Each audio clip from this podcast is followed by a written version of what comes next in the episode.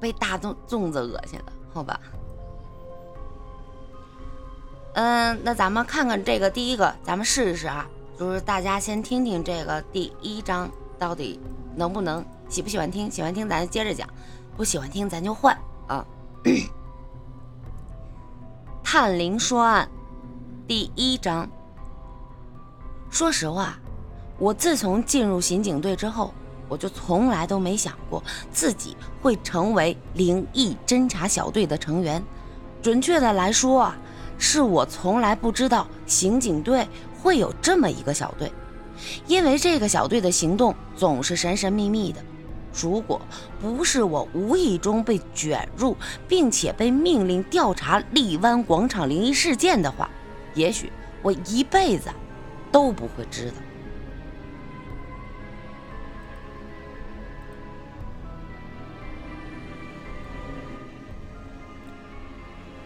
一切事情的缘由，都缘由那一天。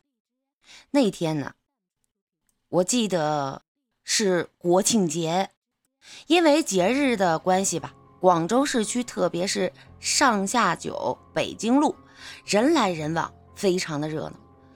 为了维持秩序，公安部门不得不临时抽调我们这些刑警前去协助。我作为刑警队的一员，被安排到下九路那个非常有名的荔湾广场附近工作。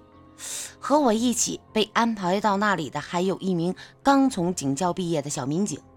小伙子从外地来的，性格大大咧咧，不时的跟我一些稀跟我说一些稀奇古怪的事情，让我在单调无聊的工作环境中稍稍啊有点乐趣。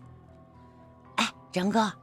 你注意到没有，小民警啊，说着说着，突然像是哥伦布发现了新大陆一样，兴奋地说：“哎，这荔湾广场上的牌匾好像有点奇怪啊！啊，哪里有点奇怪？你看到没啊？”小民警指指牌匾上的“荔湾广场”四个鎏金大字说：“这荔湾广场的‘广’字儿，哎，看上去……”就好像是尸体的“尸”字儿。这小民警的提示之下，我看了一下，果然是啊。不过呢，我对此一点也不觉得奇怪，像是很像。不过这也没什么吧？仁哥啊，你这样说就不对了。小民警一本正经地说：“要是这样的话，这荔湾广场就变成了……”荔湾尸场，听起来是非常不吉利的。这搞不好，分分钟啊就会闹出人命来的。不是吧？有这么严重吗？小民警的话让我感到十分的好笑。小郭，你是不是鬼吹灯看多了呀？你净想些乱七八糟的事儿。仁哥，我说的是真的。小郭大声地说。在我家乡黑龙江，曾经发生过。这小郭啊，正要向我说他家乡发生的灵异事件。就在这个时候，一位中年男子神色匆匆地走到我们跟前一脸焦急地对我们说：“警察先生，大事不好了！发生什么事儿了？”中年男子的严峻表情让我一下变得紧张起来。这是不是哪里发生了抢劫杀人案呢？不，不是，那中年男子喘息了一会儿，这才对我说：“是，是荔湾广场那里，刚刚有人跳楼自杀。”跳楼自杀？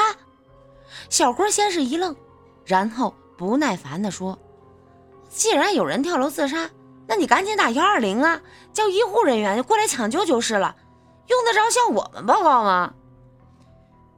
小郭，你这样说就不对了。我批评小郭，对于我们警员来说，不管发生什么事儿，只要是涉及明案，我们都必须管一管。我批评完小郭，立刻转身对那中年男子说：“那自杀的人现在什么地方啊？带我去看看。”就就在广场那个大堂里边。在中年男子的带领之下，我们来到了荔湾广场的大厅里，只见。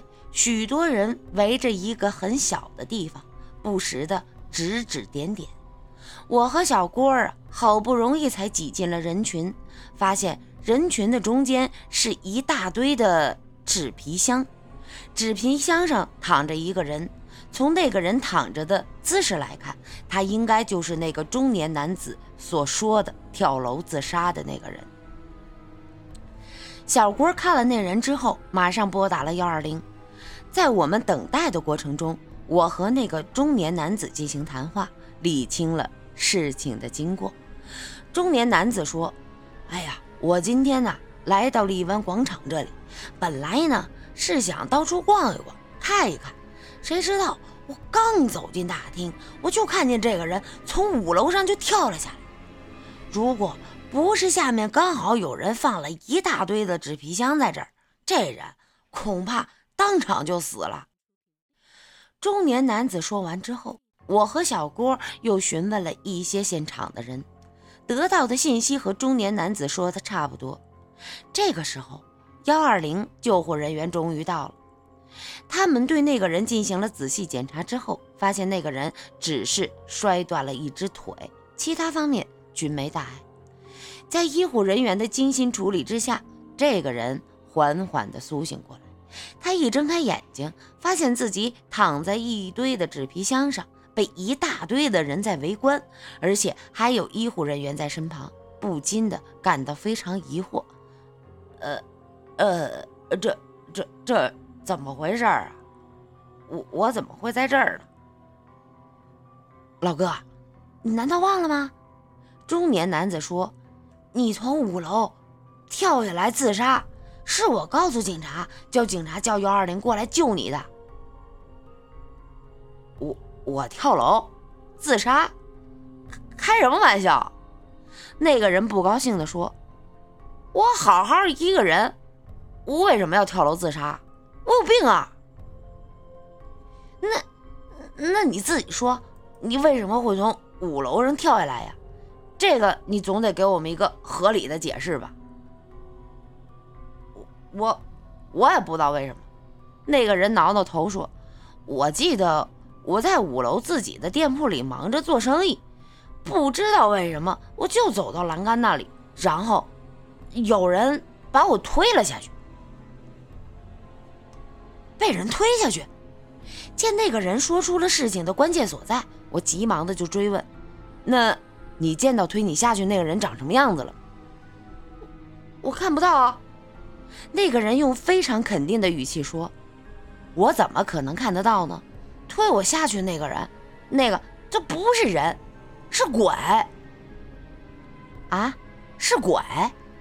那个人这么一说，我心里顿时怀疑起这个人来。我心想：“我靠，这人不是摔坏脑子了吧？先不说这世界上有没有鬼的存在，都是一谜团呢。就算是有，这光天下化日的，他怎么出来的？”他怎么敢出来呀？那个人看见我脸上浮现出不相信的神色，连忙一把抓住我的双手，大声地说：“警察先生，你一定要相信我，我刚才所说的每一句话，不，每一个字儿都是真实的，绝对没有欺骗你的成分。”啊，好好，我知道，我知道。我看那个人如此激动，连忙对他说：“你放心，我一定啊。”帮你抓到那只鬼。我这样说呀，自然呢是为了安抚伤者，不想人群当中却有一个人认真起来。只见他快步的走到我跟前，指着我脑门轻蔑的说：“哼，你可以抓到鬼魂，真是笑话！你也不怕说大话闪了舌头？”说这话的是一个年纪大约二十五岁的女子，这女子长得很是漂亮。皮肤白皙，五官精致，粗略的看上去甚至有点像吉泽明步。她穿着一件很可爱的亮片短裙，将她那完美无瑕的身材彻底的暴露出来，看得我不禁的整个人呆住了。那美女见我直勾勾的看着她，很是不满，冲着我大声的吼道：“ 你看什么看？再看，再看，把你眼珠子挖出来！”在美女的狂吼之下。我马上意识到自己失了态，连忙道歉：“呃，对不起，呃，对不起。”我道歉完之后，仔细的想了想，又问：“呃，你刚才说我不可能抓到鬼魂，这又是什么意思？”我为什么要告诉你？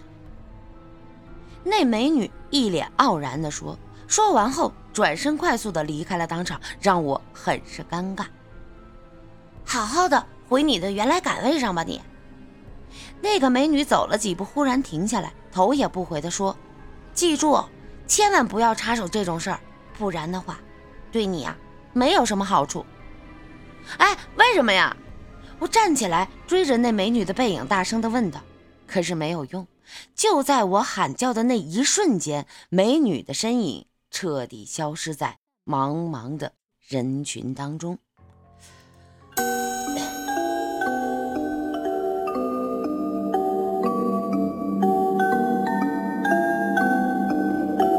就是。